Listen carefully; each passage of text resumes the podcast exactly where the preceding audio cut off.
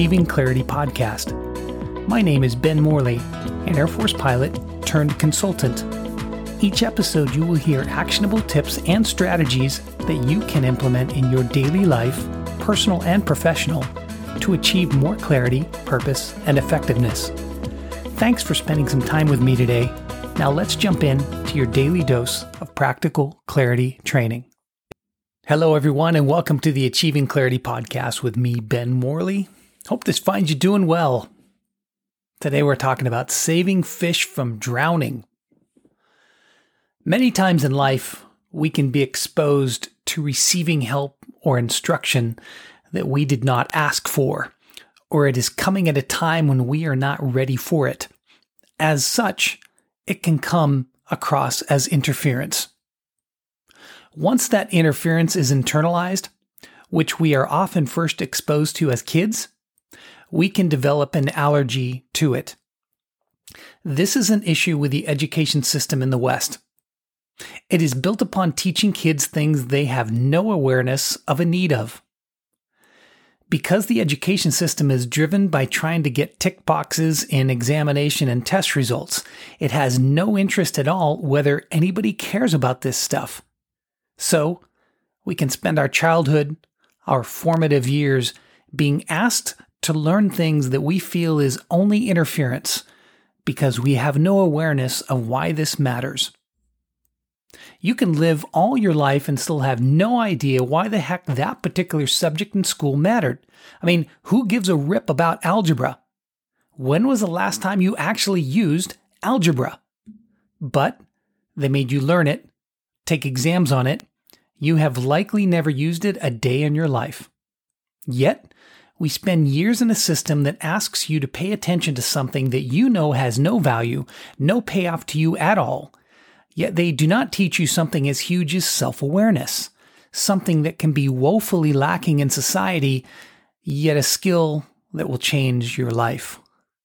So, once that interference becomes internalized in a person, which it often does by operating in the education system, it can result in stunting human potential because you have this internal inbuilt sense of resistance that can be draped over anything valuable because you have learned to default that way.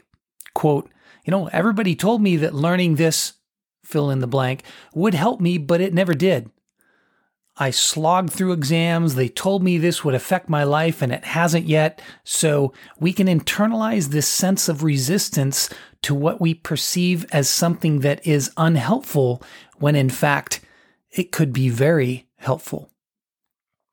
So teaching something prior to an awareness of it, of the need for it, I think is one of the biggest human flaws that we have. And unfortunately, it is institutionalized in our education system. The Buddhists have a saying called saving fish from drowning. This term is used because they do not believe in killing anything and animal life is sacred. So they cannot kill a fish. It is against their values as Buddhists. But they do have a need. There is this internal value that all life is sacred, but there is this external need that I need to eat or I will starve. So they fish. But instead of saying they killed a fish and took life, they reframe it as saving the fish from drowning. So they fish and then take their catch and lay them there on the shore, on the dock, on the boat. They don't kill the fish, they don't strike them, and of course, the fish die gasping for air. So, to make what they do be at peace with their conscience and not disrupt their value that life is sacred, the Buddhists call it saving fish from drowning. They are doing the fish a favor. In the book of the same name, author Amy Tan writes this quote, A pious man explained to his followers, It is evil to take lives and noble to save them.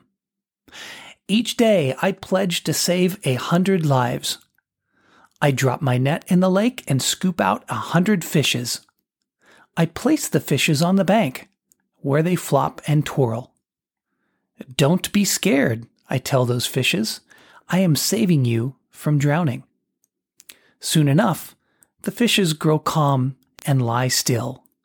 Yet, sad to say, I am always too late. The fishes have expired. And because it is evil to waste anything, I take those dead fishes to market and I sell them for a good price. With the money I receive, I buy more nets so I can save more fishes.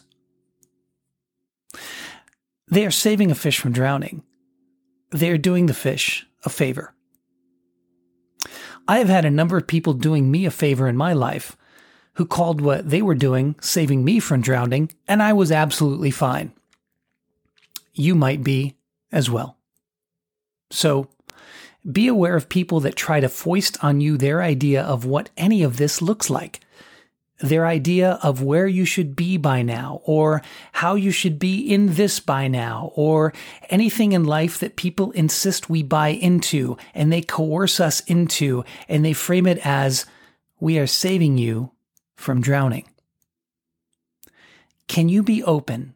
Can you live today with a degree of openness that may be unusual for you? Can you have this radar of awareness? Can you search online or read a book or ask a friend for feedback? Can you start to live a little bit more open? Then no one is going to have to drag you out of your native environment and convince you it is for your own good, like saving the fish from drowning. If you find yourself at this level of awareness and want to go further, my Apogee Clarity Method Masterclass can help you learn the principles and implement them in your personal and professional life to become stronger and better in your next chapter. I've taken the lessons learned from over 30 years of flying around the world, honing my levels of awareness and purpose in numerous environments, and I share them with you in this course. I also offer group coaching and individual consulting. To learn more, please go to my website at benmorley.com. So, saving fish from drowning. I hope this has been of some help to you, and as always, best to you.